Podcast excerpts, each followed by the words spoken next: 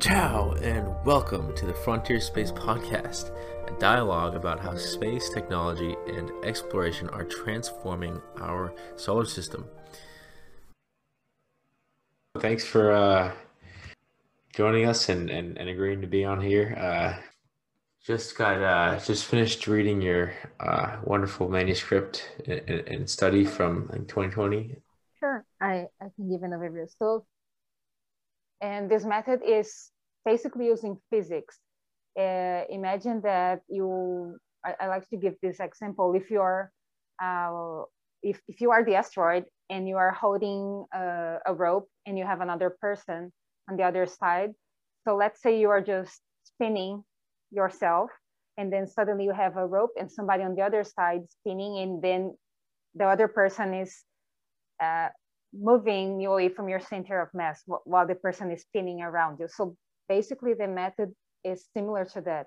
You are affecting the center of gravity of the potentially hazardous asteroid by attaching a tether and another mass uh, at the other end. So you're basically trying to change the center of mass of the asteroid. And by changing the center of mass of the asteroid, you're changing all the orbital elements. And orbital elements are, uh, the main ones are inclination, eccentricity, semi-major axis. There are six, but the, these are the, the basic ones. Then, and if you are affecting the orbital elements, with time, you will be affecting the orbit of the asteroid. So this is the, the main concept of the asteroid, of the, this method, to change the center of mass of the asteroid.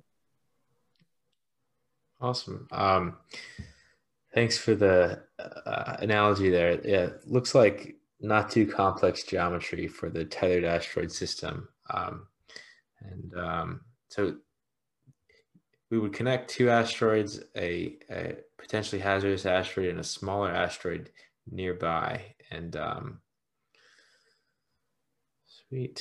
Um, and the, there's also the option, which was first studied. Let's say you you bring a, a, a mass from the Earth, uh, but the problem is uh, for people who who knows uh, space missions and knows how spacecraft work, any extra weight is very costly. So if you are bringing the mass from the Earth, you are adding, you have to add more fuel, and that's uh, way more costly. So that that's also in the idea of uh, there are a lot of asteroids out there, a lot. So the idea is to use a mass that is already in space because then you wouldn't have to bring it from the Earth and launch this, this mass. Excellent. Um, yeah, I think, I think you and your team, you guys are onto something here with this uh, tethered asteroid system, um, and would would love to discuss about um, more about asteroids and potentially hazardous asteroids and kind of the underlying motivators behind your um, work and, and, and this wonderful research study you guys um, published in 2020 called Dynamics of Tethered Asteroid Systems to Support Planetary Defense. And for, for those who don't know what is a potentially hazardous asteroid, so you have what is called near asteroid, and within the near asteroids is what you call potentially hazardous asteroids, which are asteroids that are larger than 140 meters and that can come closer than about 20 times the distance from the Earth to the moon. So this is the definition what, of what is a potentially hazardous asteroid. Yeah, it sounds like most of the the, the PHAs they're they're um, the larger than one kilometer asteroids are known, but um, they the the PHAs um, sounds like they could be one of the largest uh, threats for life on Earth. I think in the long term. Um, it's also uh, a lot of work to be done in terms of how we would survive an asteroid, knowing it was too late. But uh, you could imagine some kind of grand migration underground. Um, but it, it all kind of uh, it, I guess how many years in advance do you think we would uh, know about a hazardous asteroid larger than one kilometer? Yeah, so that's it. This is another thing that I do. one is study dynamics of small bodies, but another thing is also I wrote with observations, planetary radar observations, and there are also uh, optical observations. So asteroids are discovered mainly by optical surveys and infrared too, but in general more optical surveys.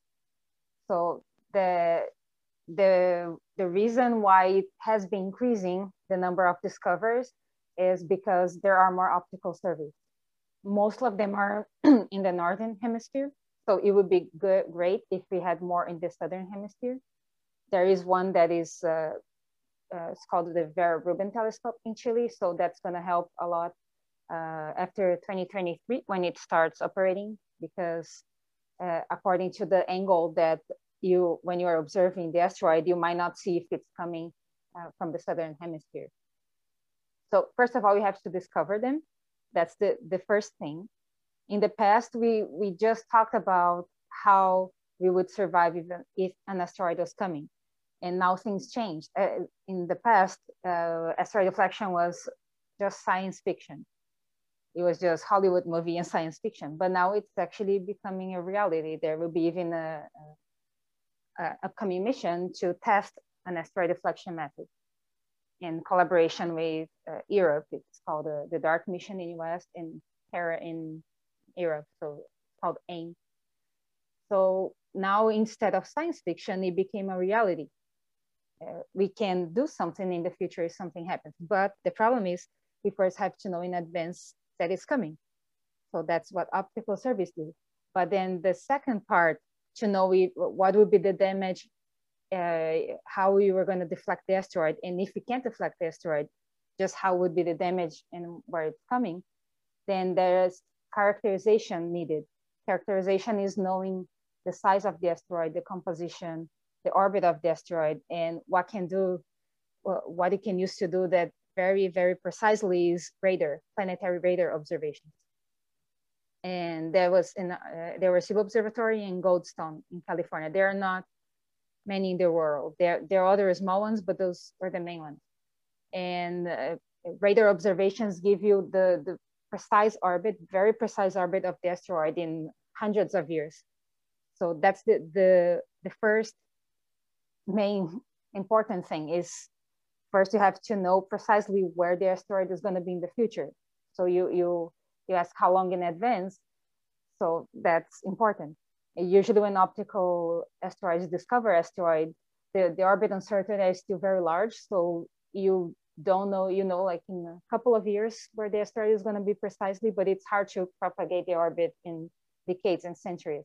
And that's when radar observations uh, become very important because you do one radar observation in 10 minutes, you can know where the asteroid is going to be in 100 years.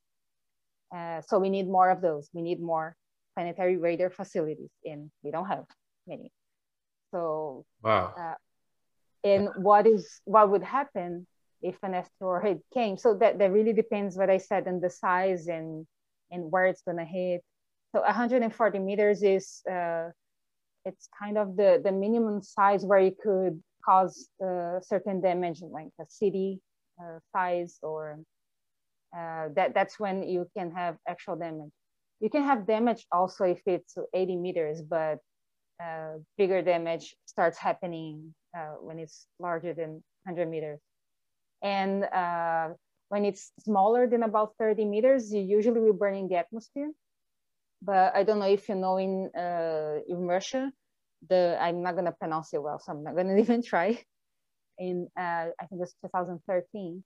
It, it, was a small asteroid, about 20 meters, but just the while the asteroid was entering the atmosphere, the you, you could already the sound waves could break uh, glass windows. You could already cause some damage, even the ones that burn in the atmosphere. So it, it, depends on the, the composition. If it's metallic, it might not fully burn in the atmosphere at 20 meters, but that's around the, the size where it would fully burn in the atmosphere, about 20 meters. Thanks. Thanks for sharing that. Um, so is reading there approximately 600,000 miles between uh, each asteroid on, on average. Um, I, I, believe that may be in the asteroid belt, but um, and then there are these binary asteroids, which is you know um, one primary asteroid and then an orbiting um, smaller asteroid typically, and roughly 15% of the near Earth objects um, are are binary or multiple systems. Um, which, which would be around 432 binary asteroids. Uh, but it sounds like it would be unlikely that a hazardous ast- asteroid would be a binary asteroid system. It could be. Uh, there's no reason why uh, it couldn't be. There, there are potentially hazardous asteroids that are binaries and, and triple systems. So there is no reason why uh, it couldn't be a, a binary or triple. And that's another reason when you you are talking about asteroid deflection, these are the kind of things that you want to know in advance. Uh, if there's an, an asteroid coming towards us, it's another thing you would like to know if it's a binary triple system. So that's a, it's not just the size, composition, uh, rotation period that all affect how you would deflect the asteroid, but yeah, if it has a companion, a satellite around it, that's also important to know. Yeah, it's uh, interesting, you know, because the tether uh, between the asteroids could be a lot smaller with uh, that binary system. Um, yeah, so the for the the tether, for, let, let's say some people ask uh, if if the the asteroid system that they're trying to to deflect with the tether is already a binary, could couldn't you just connect the asteroid, the the two asteroids?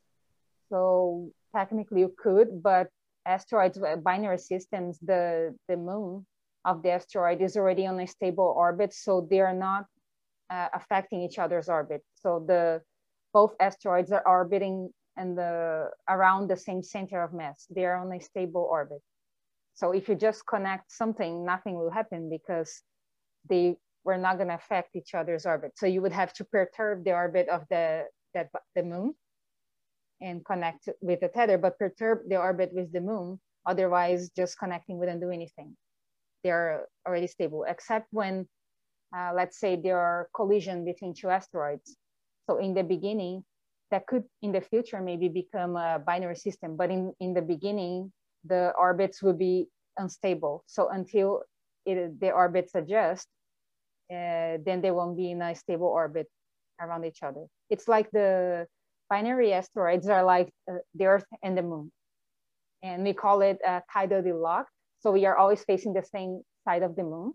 It's the same with asteroids. So the moon of the asteroid is always facing the same side of the primary asteroid. Ah, uh, gotcha. It makes it makes more sense now. Um, and in your research, you mentioned um, there are a couple questions um, that uh, really underpin the tethered asteroid systems and, and along the lines of the rotation and motion of both of those two asteroids. Uh, yes, because rotation is another thing that can affect the orbit. If you affect the rotation of the asteroid, this can always also affect the orbit of the asteroid. So the, the rotation uh, makes a difference. Also the angle. Uh, so in the paper, I we, we studied the angle that you would attach the asteroid. So if you attach the, the small asteroid in the tether, the equator or the pole, that would also change how much you, you deflect the asteroid, how much the orbit would change because it's rotating. Gotcha. Um, and you, you also mentioned that small bodies, they, they have a spin rate range from seconds to hours imagine complicates things. Yeah, so as every asteroid is rotating, nothing is just standing still in in space. So asteroids are rotating, and yeah, it can be from seconds. Usually, uh, there, there's a limit where you uh, the asteroid won't uh, fragment, which is uh, 2.1 hours. But there are asteroids that are uh, rotating faster than that, and then it was later uh, so, so first of all, you would think that if an asteroid is rotating faster than two hours, it should fragment and become in a bunch of pieces. But then it was discovered that asteroids could be rubble piles too. Rubble piles, it means they are kind of an aggregate of material. So that would give a different uh, limit for that. So there are asteroids that are rotating really, really fast, much faster than two hours. And there are asteroids that are rotating very, very slow, hundreds of hours. Uh, the huh. rotation. You, you start to wonder if we could almost leverage that rotational forces and momentum. Um, I don't know. Um, so what, what what were some of the results you and your team discovered? Yeah, so one of the things is that the longer the tether, the the larger would be the deflection. But of course, that that's when for for asteroid deflection uh, uh, methods, you have to balance uh, the amount of deflection and also the logistics and cost and all that. So, of course, if you have hundreds and hundreds of kilometer tether, like the longer the tether, the the faster will be the deflection. But of course, there's a limit you gotta choose, so logistic, material, and all that. So, but the first thing is the longest the tether, the the faster will be the the deflection. The second thing is, of course, the largest the the mass that you attach to the primary, to the the potentially hazardous asteroid. The also the the faster it will be a larger deflection. So if you have a very long tether and a, a big, uh, smaller asteroid, then the deflection will happen faster. But why would you need, let's say, if the if you discover the asteroid will impact Earth in 200 years, why would you need it to happen that fast? So then that's why it's important to know the, the warning time before, because then you can plan accordingly. So if you have 200 years to deflect an asteroid, you don't have to use a super, super uh, long tether or a huge uh, mass to connect to the asteroid. You just calculate what you actually need for the amount of time you have.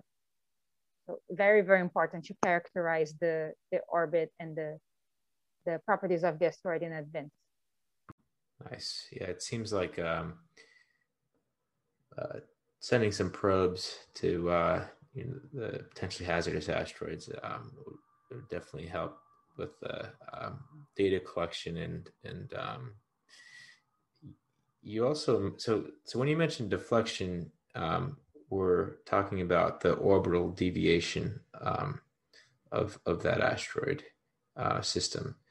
And um, so you found that the um, the simulation showed deviation values five times higher with a longer tether than a shorter tether, and that the point of attachment for the tether also influences um, the, the orbital deviation.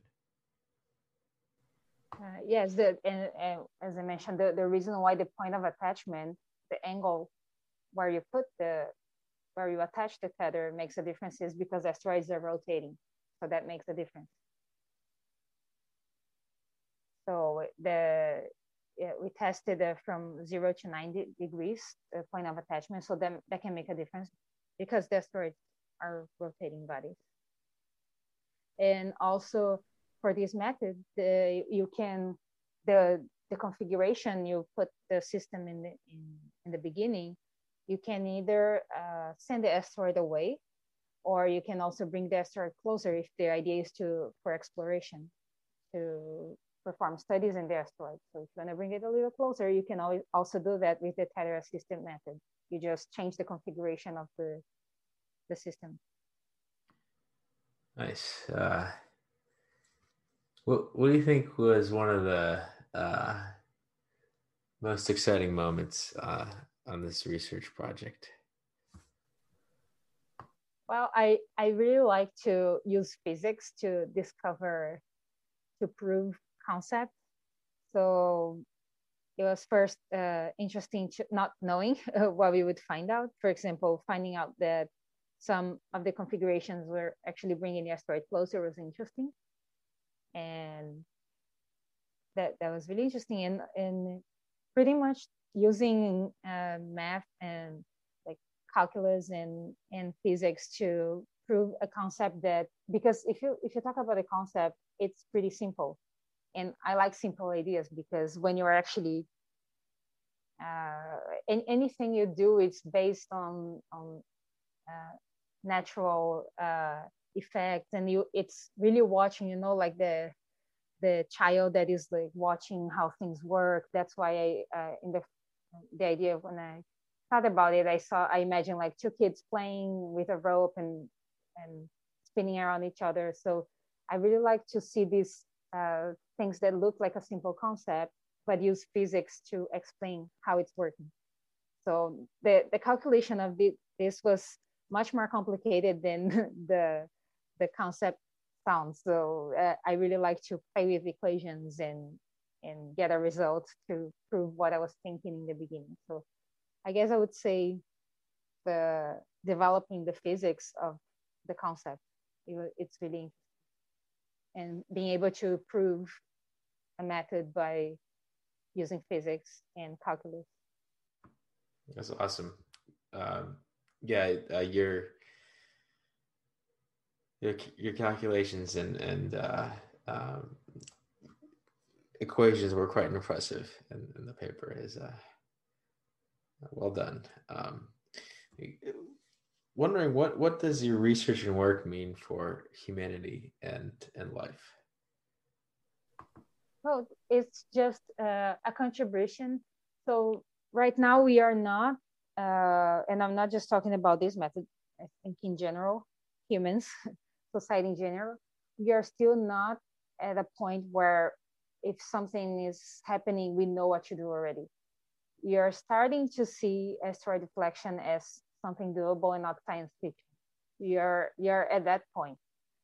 And so I hope that my contribution will can help in the future, and the future can be decades, hundreds of years, who knows, can help to someday, if needed, uh, have an extra option if we need to deflect an asteroid. So right now, when you talk about this, people, some people still, uh, they, they don't take it seriously because it was never done. And also, we, so far, there was never a real threat but the problem is uh, we can't wait for to find a real threat to take this seriously. So the scientific community, at least, is already taking it very seriously. And at least in the US, uh, it, in the past years, it was created the Planetary Defense Coordination Office.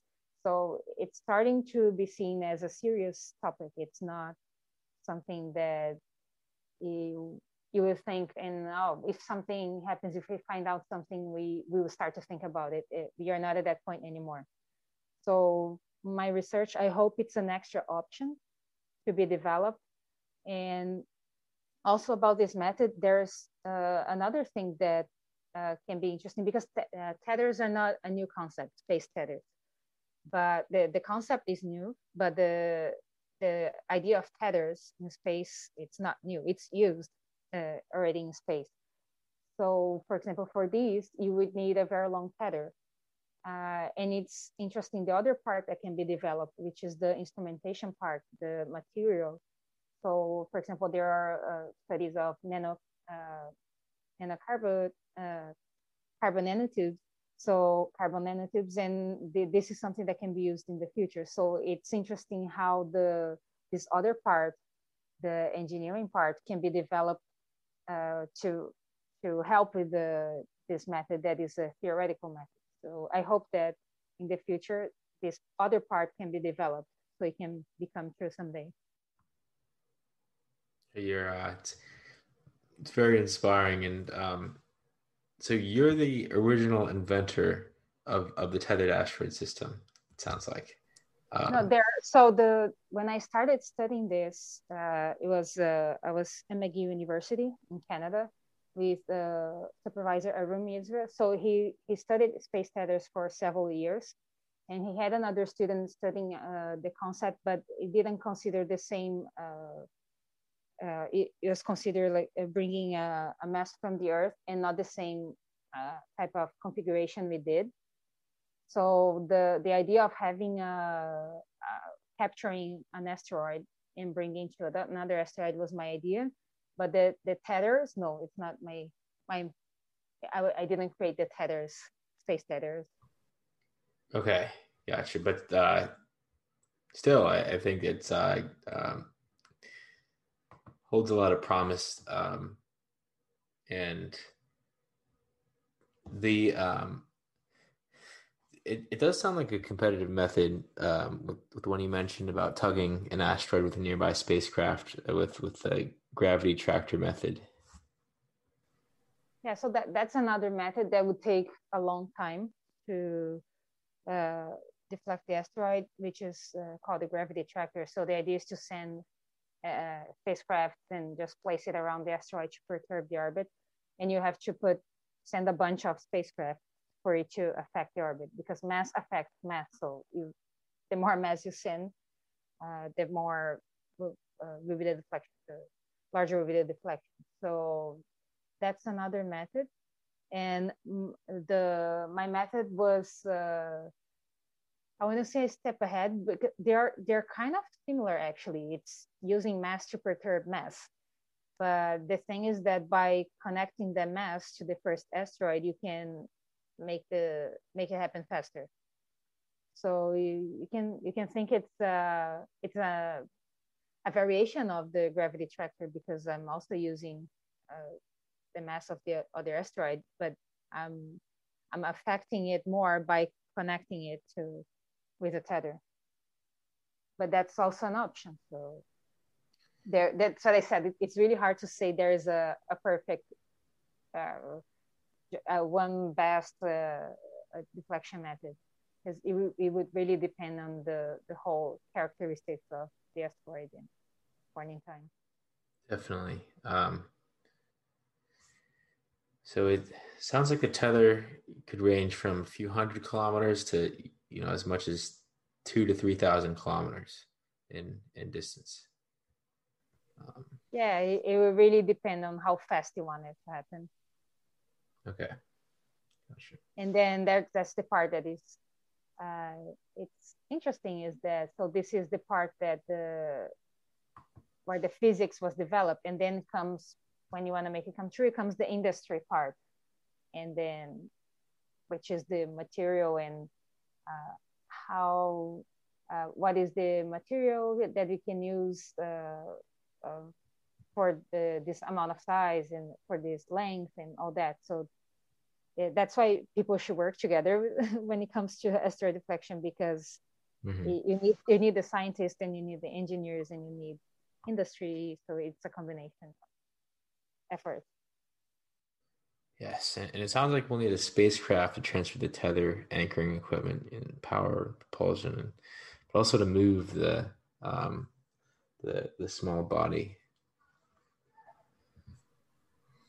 yeah so for example that that's the science part so you need a catalog of small bodies there to know which one. That there are thousands and thousands so that's not a problem but that's the, the part that the science brings. It's a catalog of uh, asteroids or smaller asteroids that are in space. So there are thousands and thousands of them but if you don't have them if you didn't have them then this wouldn't be feasible because you need to know what's out there to pick one.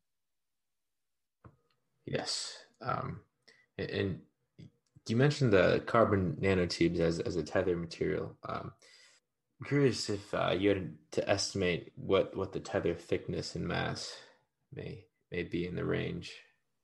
Um, yeah, so that's another thing that comes. It's another type of study because then you're you're entering. It's not really the the physics of it it's the the material engineering part. So and i mentioned carbon nanotubes because they're very light and very resistant. So you need it to be resistant. And of course anything you send to space you want it to be light because as i said any any extra weight you send to space you launch it's really expensive. So that that is promising for space tethers um, you also mentioned tethered nets for debris removal and, and tethers for power and propulsion. Yeah, so the this is other. Uh, uh, there are people studying tether nets for debris removal. So it's it's a similar concept, but you you would use a net because you would be grabbing a bunch of smaller ones, or you can have a a, a big debris, but uh, it's more like you're fishing for for uh, space debris. So that also can be used. That's another application for planetary defense and what you call space situational awareness or space domain awareness. Yes, yes. Yeah, and I wholeheartedly support uh, everyone working in the space situational awareness. But um, we'd love to help uh, support you fishing for the asteroids uh. So.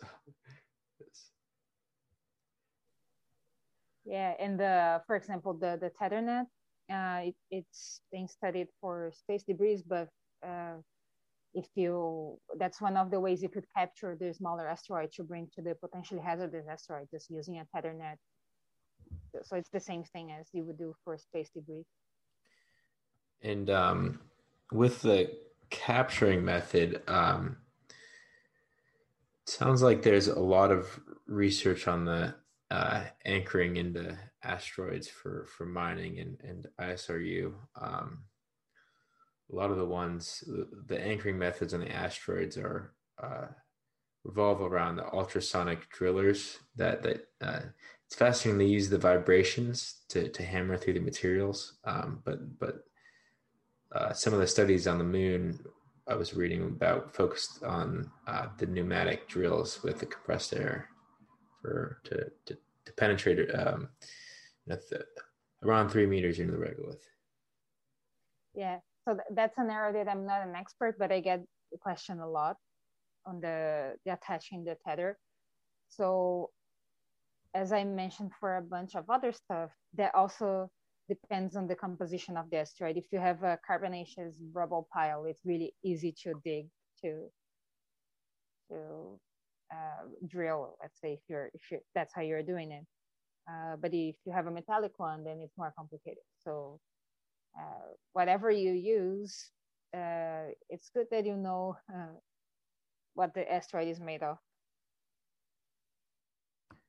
Yes, I was reading most astro most of the common asteroids are made of iron and nickel. Um, but, um, but but another fascinating concept that that could help uh, the anchoring mechanism could be the use of the 3D printing and there's this nano anchoring process developed with uh, NASA NIAC program that um, kind of weld points directly into the regolith. Uh, uh, some complex chemistry involved. It was cool. Yeah, I'm sure there are a lot of uh, new studies related to that, and I'm not very involved with that part, but I I know that there are a lot of things being developed in that area.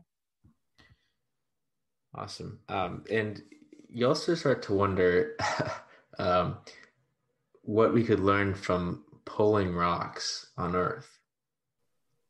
Yeah, that, that's true. I find it interesting that uh, when you are trying to study one thing, you end up uh, helping another area that you didn't imagine. so Yeah.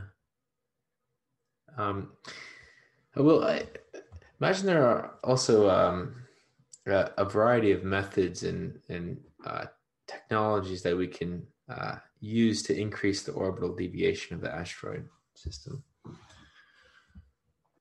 Curious to hear your thoughts if if uh, any uh, methods have have came to mind uh, about how to improve the orbital deviation uh, and and and increase the um, you know distance from from Earth uh, um, of the collisional asteroid. You mean other other new methods? Yeah, um, yeah, we, we we had a good uh, conversation with uh, Aaron over at um, over in California, and so he was all into um, really shed some wonderful research on uh, space manifolds and uh, these kind of free falling trajectories throughout the solar system that act as kind of uh, like uh, space highways for um, bodies, and you start to wonder if we could leverage these manifolds for orbital deviation. That's a good question. I haven't thought of that, but I was not sure if you're talking about like other methods that you wanted to know about. Yes, yeah. I mean, I imagine pretty soon, you know, within uh, you know this century and and uh, I, you know within a few hundred years, we'll we'll be launching like uh, not know, dozens and, and hundreds of uh, probes and and all sorts of uh, you know tethers in the in the space. Um, hopefully, a, a lot for um, uh, asteroid mitigation. Yeah, because you, you you it, it's good that you test things first. A, demo, a technology demonstration, you don't want to do it for the first time when it's actually needed. It's good to do experiments for technology demonstration too in advance. Definitely. Um, you do also um, wonder if we could transport mass on the tethers and if um, you could pull uh, the tether inward with a large spool maybe anchored to one of the asteroids in the in the tethered asteroid system um, yeah that that could be done too or another crazy idea is do you think we could drape some kind of solar sail or sheets uh, down the tether um, such that yeah, we could sure. catch the sure. solar photons? Yeah, so the, that's uh, another method that was studied. It was it was not exactly with tethers, but it was placing a solar sail on the asteroid. So that's that's another method that was studied in the past. Uh, I've been developing with uh, with colleagues too that is actually going to be published soon. It's a method with a uh, solar radiation balloon that you connect the tether and you have a, a balloon. Uh, the other instead of a mass, you have a balloon that that will uh, use solar radiation to deflect the asteroid that be using tether. So then, coming from one idea, you can start developing many others. So you just gotta figure out the the physics of it and calculate things, and if it works, then you can consider in the future. Nice. That's very exciting. Um, yeah, and uh, thanks to people like you, uh, we can figure out the, the physics. Yeah, so one thing I like to say about uh, asteroid deflection is that people have to be open minded and a little crazy, you know, because uh, any any new idea, any new concept might sound a little crazy when people still don't know. It's like when airplanes didn't exist and you were considering flying a bunch of people in aircraft, and it sounded like a very crazy idea. With asteroid deflection, we are at that point where we are moving on, and we need people to have these crazy ideas that in the future are not going to look crazy anymore. So we we need to be open minded and also have scientists that are open minded to allow themselves to develop these crazy ideas that in the future are not going to look crazy. It's going to look feasible. So. Yes, yes, I love it, and uh, yes, keep pursuing your crazy ideas. Uh, Thank you. Uh, it's very nice to speak with you, Flaviane. Thank you. You too.